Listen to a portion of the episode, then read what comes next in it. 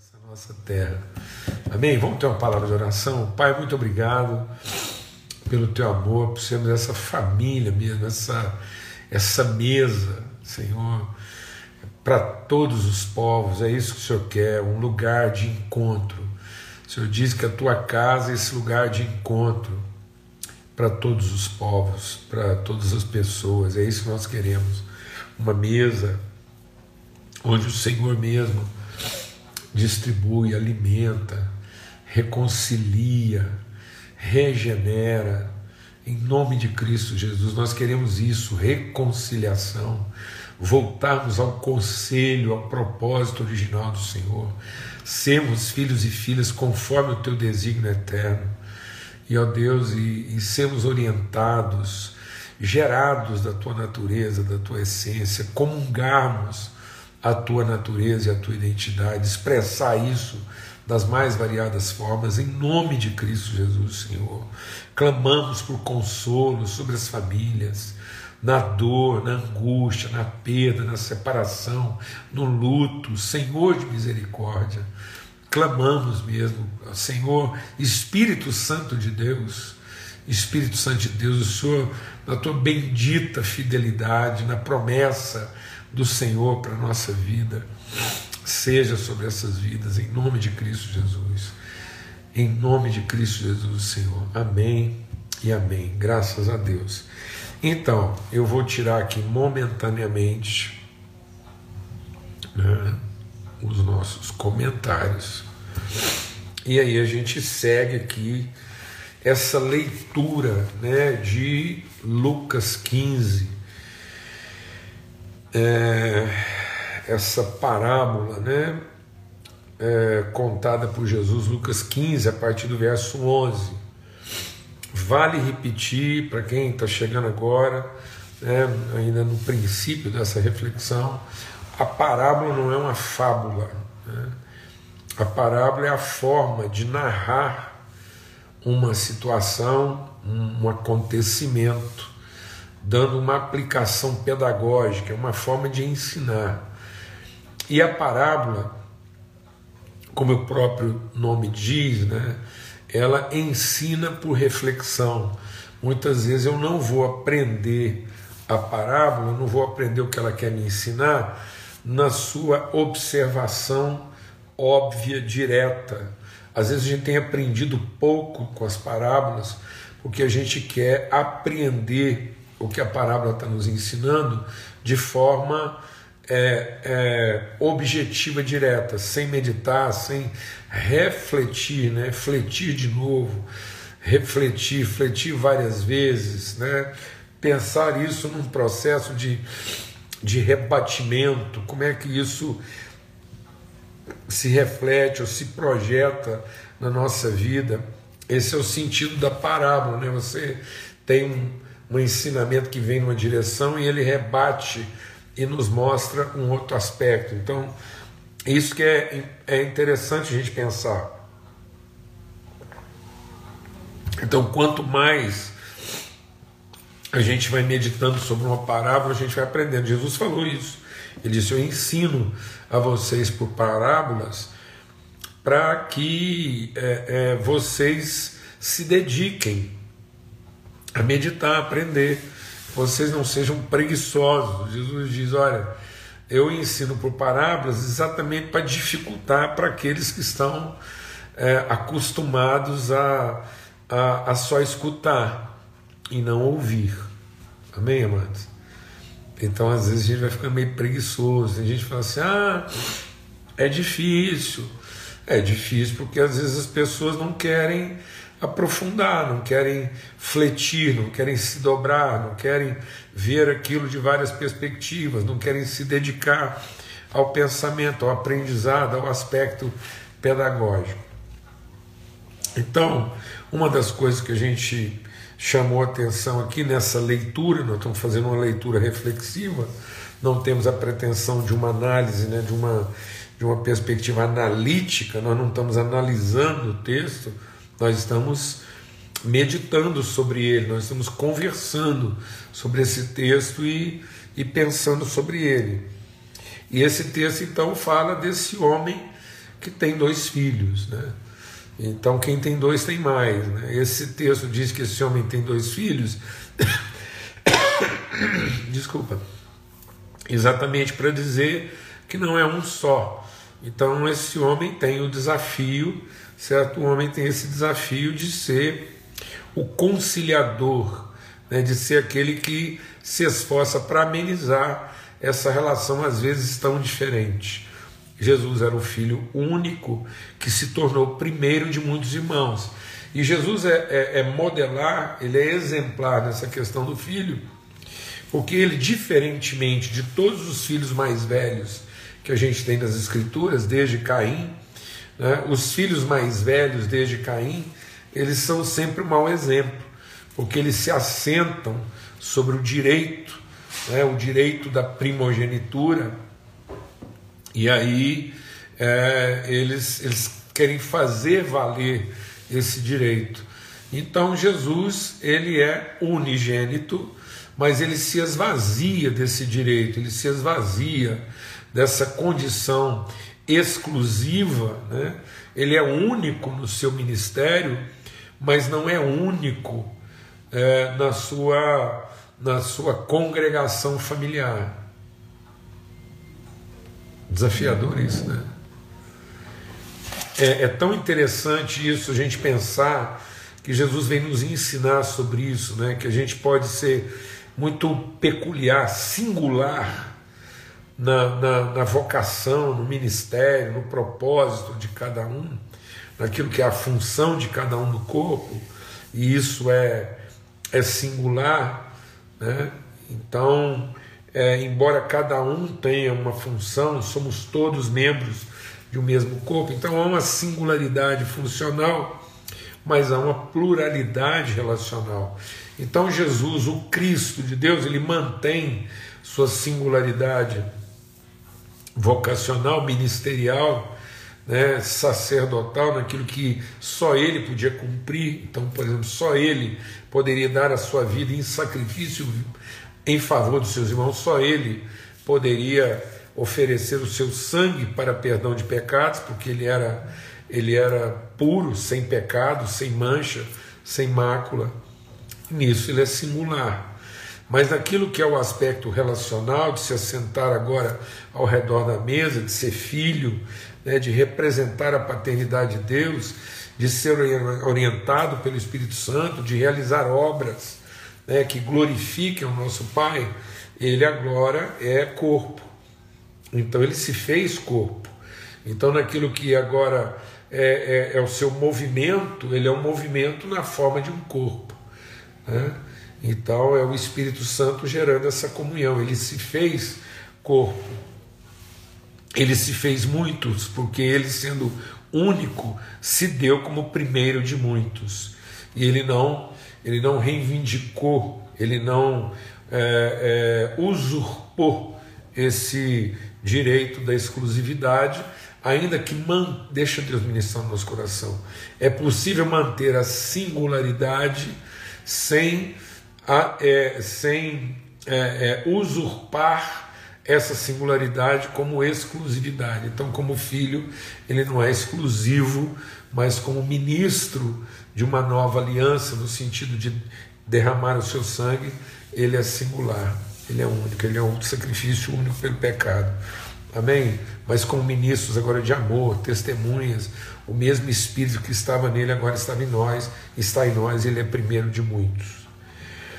Então esse homem tem esse desafio, nós precisamos olhar para esse desafio, né? entender esse Pai Nosso, esse, essa, esse pai que está o tempo todo se esforçando e se empenhando para que os seus filhos vivam em comunhão, esse coração paterno. Então a parábola aqui fala do pai, e às vezes a gente fica só concentrado na figura dos filhos e não quer absorver ou discernir essa questão do pai.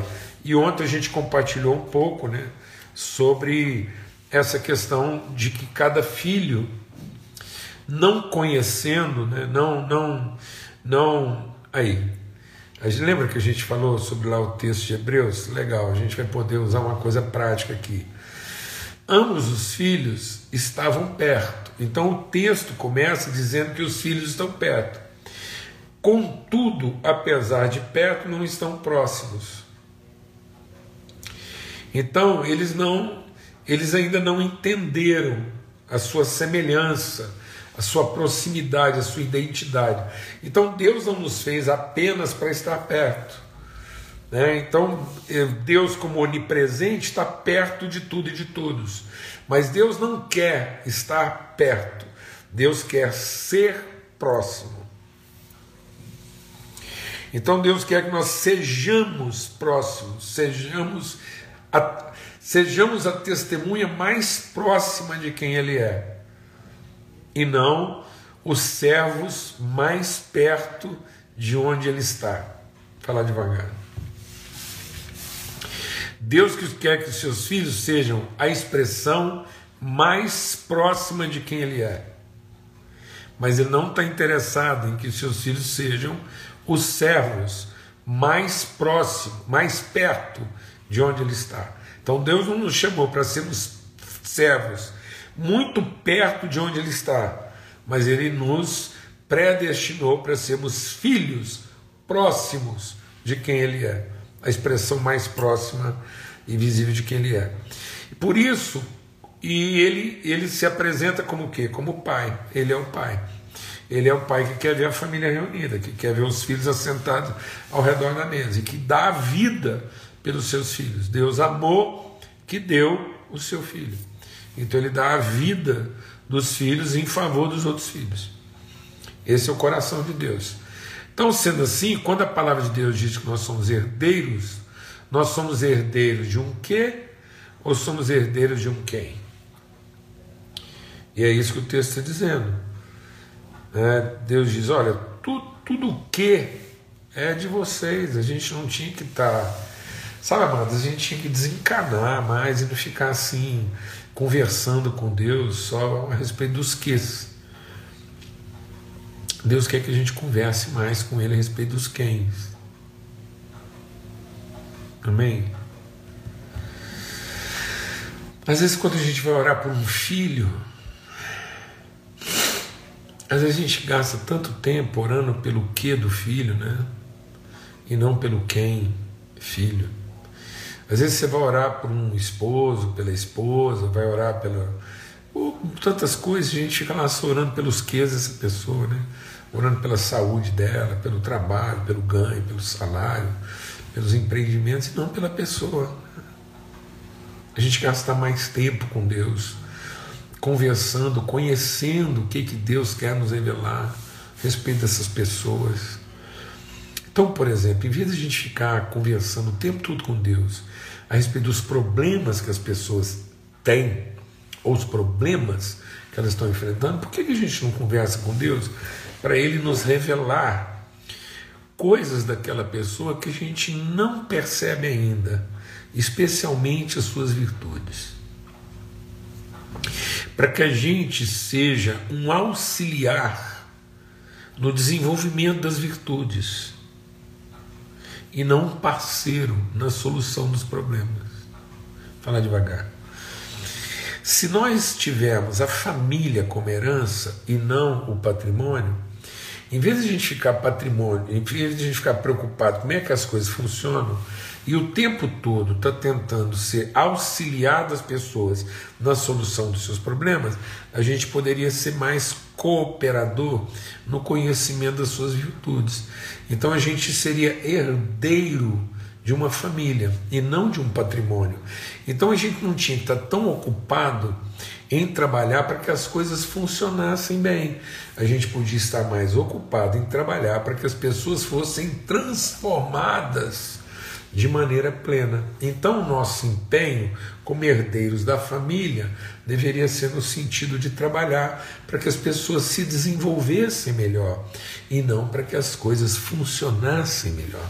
E às vezes a gente fica trabalhando para que as coisas funcionassem melhor e com isso a gente treina pessoas para fazer o que nós esperamos que elas façam. Em vez da gente conhecer de Deus para que a gente possa emprestar nossa fé em favor delas, para que elas vejam a respeito delas mesmas aquilo que elas ainda não viram. Então, eu quero usar a minha fé a respeito das pessoas para que, com a minha fé, trabalhando de forma mútua em favor delas, elas possam ver a respeito de si próprias aquilo que ainda não viram, em lugar de eu ficar obrigando essas pessoas a fazer aquilo que todo mundo já viu. E às vezes a gente está escravizando as pessoas à prestação de um serviço num que já foi visto. Em vez de conversar mais com Deus, como herdeiro da família e responsável pela família, para Deus nos revelar a respeito das pessoas o quem ainda não foi visto. Então, em vez de a gente trabalhar muito para que o que já foi visto continue sendo admirado e funcionando, a gente possa assumir o risco de ajudar as pessoas a se tornarem o quem ainda não foi visto. E aí o texto continua falando sobre isso, e a gente compartilhou ontem também, que então não é uma questão de um certo ou errado nesse texto, porque quando a gente vai lá e, e, e, e, coloca esse peso todo na, na vida do filho mais novo, ambos estavam fora de propósito. O que estava fazendo a coisa errada e o que estava fazendo a coisa certa. E por que, que eles estavam fora de propósito? Porque eles estavam trabalhando exclusivamente no direito. Então, o filho mais novo poderia chegar para o filho mais velho e falar assim: ó, dei azar, mas não fiz nada de errado, não. Torrei tudo naquilo que era meu direito. E aí você vai falar o quê?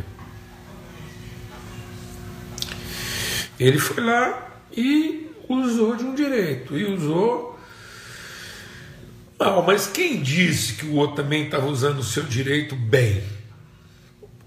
Então, ambos estavam equivocados. E aí o texto mostra uma coisa interessante. O texto mostra aqui no capítulo 15, né, no versículo 15, diz assim: ó, então, por causa da fome, a dificuldade toda, é, ele foi pedir trabalho a um dos cidadãos daquela terra. E esse o mandou para os seus campos, a fim de cuidar dos porcos. Depois o texto diz assim, verso 25: O filho mais velho estava no campo. Quando voltava, aproximou-se da casa, ouviu uma música de dança, chamou o empregado, ele informou seu irmão, tal, tal, tal, e o filho mais velho se indignou e não queria entrar. O que, que a gente vai conversar aqui hoje? É que tanto o errado quanto o certo pode colocar a gente fora da casa vivendo no campo. E às vezes a gente faz do campo o nosso ambiente de vida. Né? E aí, quando Jesus fala para nós, ele fala assim: na casa do meu pai há muitas moradas e eu estou indo preparar lugar. E aí a gente olha para o Salmo 23, deixa Deus ministrar o nosso coração. E o Salmo 23 diz assim: O Senhor é meu pastor, nada me faltará. Ele me faz deitar em pastos verdejantes e guia-me para junto das águas tranquilas. Mas ele me faz andar por uma vereda de justiça, por amor do seu nome, ainda que eu atravesse o vale da sombra da morte, não temerei mal nenhum ele prepara uma mesa na presença dos meus inimigos. Então, o grande desafio da nossa fé cristã, como filho, é ser conduzido por Deus de uma mentalidade do campo. O que é a mentalidade do campo? É você ver a vida a partir da necessidade ou dos interesses. Então, o que, que levou o filho mais novo para o campo? A necessidade. E o que, que levou o filho mais velho para o campo? O interesse. Então, se eu tiver uma vida só na perspectiva da necessidade ou do interesse, o meu, o meu, a minha forma de pensar será uma forma do campo e não uma forma da casa. E no campo está o serviço, no campo está os ofícios, mas é dentro da casa que está a relação. Então o Pai ele nos toma do campo E o campo fala da nossa imaturidade, fala da nossa obviedade, o campo fala das coisas explícitas, o campo fala é, das coisas naturais. Então ambos estavam no campo. Um porque não tinha escolha e outro porque achou que era lá que ele ia resolver o problema dele. Então um foi forçado a ir para o campo porque é, era, era a única forma dele sobreviver. E o outro foi para o campo porque ele achava que era lá que ele ia ter uh, os benefícios e as vantagens que ele não tinha. Então, ainda que obrigado ou, ou voluntariamente, o campo não é o lugar onde a gente vai efetivamente conhecer o coração do Pai e cumprir a plenitude do nosso propósito. Então Deus vai nos conduzindo do campo para a mesa, e a mesa é dentro da casa do Pai. E às vezes, para a gente atravessar do campo para a mesa, ainda que eu seja ovelha. Então, o Senhor é meu pastor. E ainda tiver tudo certo, não é uma questão que está errada, não. Deus vai forçar. Ele está forçando o mais novo e ele está forçando o mais velho a sair dessa dimensão do campo para a interioridade, porque é na interioridade da casa, na relação da mesa, onde os filhos finalmente se assentam na mesa. Estão no campo, ah, essa coisa, ah, o campo missionário, o campo ministerial. E às vezes as pessoas vão vendo a vida, resolvendo a vida, decidindo prioridades em cima das demandas, das perspectivas, dos pensamentos, das formas de ver e de sentir do campo. E Deus, o Pai, vai lá no campo, ele vai lá e pega o filho mais novo para trazer para casa. E ele pega o filho mais velho e estava tentando convencê-lo de todas as maneiras a entrar na casa. No campo, nós não vamos entender. Nós temos que entrar na casa. Porque é, é essa linha divisória do campo para casa. Nós temos que cruzar essa linha. Nós temos que nos libertar dessa forma de pensamento, das obviedades necessárias e das obviedades interessantes. E essa, essa linha é um, é um vale de temores e uma zona meio obscura. Então é uma zona de desconhecimento, de dúvida, de incerteza. O, o, o filho mais novo, ele não voltou para entrar para dentro de casa. Presta atenção. O filho mais novo, ele diz assim: eu vou lá, vou falar com meu pai. Pequei. Então é, é pronto, tem gente que está pronta a confessar o pecado. Mas ele, ele preparou uma oração. Ele fala assim: ó, e eu vou falar com meu pai, trata-me como um dos teus empregados. Então ele estava disposto a voltar para casa, mas não para o interior da casa, ele estava disposto a voltar para casa para continuar no campo. O pai foi lá buscar ele do lado de fora e trouxe ele para dentro da casa. Onde foi que o filho mais velho conversou com o empregado? No campo. Então ele estava no campo, fora de casa, ele voltou e conversou com o empregado fora. Então o serviço, o serviço, por mais que seja necessário, por mais que seja importante, o serviço nos aprisiona no campo e nos impede, seja o errado, seja o que você está fazendo de errado ou o que você está fazendo de certo. Se isso for na dimensão da necessidade ou das, da, dos interesses, a gente ainda está fora do ambiente da intimidade. Enquanto a gente não for conduzido por Deus ao ambiente da intimidade, nós não vamos efetivamente conhecer o coração dele, o propósito para nossa vida. Por isso que Jesus diz: na casa do meu pai há muitas moradas. Não é no campo. É mesa, é lugar de intimidade, uns com os outros. Então não adianta, às vezes você está, às vezes você está num, num, ministério, você é colega, você é parceiro de uma multidão de gente.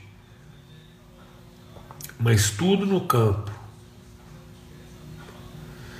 E nós precisamos cruzar essa linha a linha que envolve os medos, a linha que envolve as inseguranças, a linha que envolve as dúvidas, as incertezas, e nós temos que cruzar essa linha, porque o Pai nos quer dentro de casa.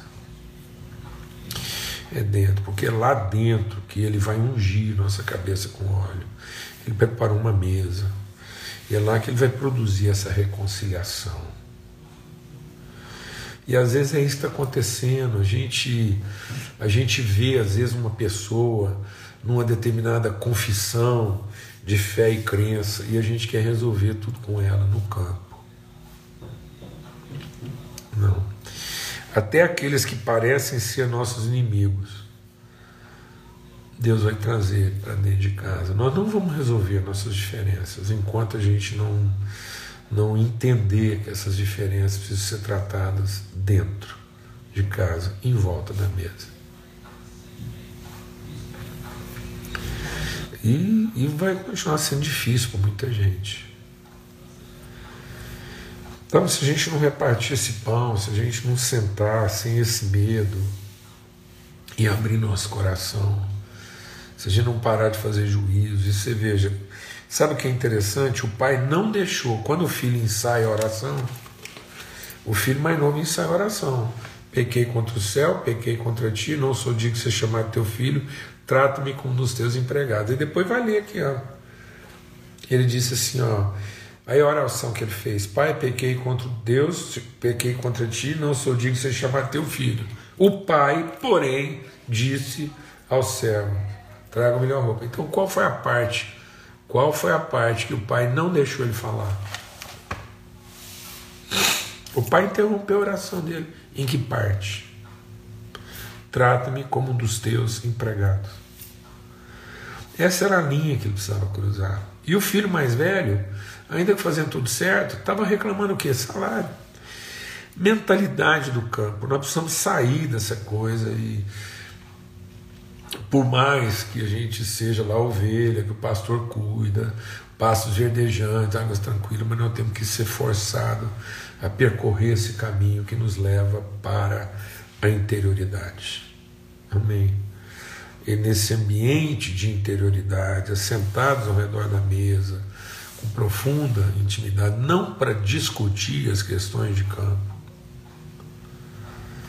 E hoje eu conheço muitos amigos, assim, muita gente que só senta para conversar sobre o campo, as coisas do campo, as realizações do campo. Só sabe falar disso e não sabem muitas vezes conversar uns com os outros sobre aquilo que de fato interessa ao redor da mesa. Essa é minha vida, que é oferecida por você, falar das virtudes, identificar as virtudes, encorajar as pessoas naquilo que elas. e não ficar o tempo todo avaliando o desempenho de quem quer que seja. Amém? Então nós somos herdeiros da família. Nós somos herdeiros da família. E aí nós temos que ser mais sensíveis. Amém? Em perceber a família. Mas para isso a gente tem que deixar um pouco esse ambiente do campo, tá bom? E entrar para dentro da casa, em nome de Cristo Jesus. Forte abraço.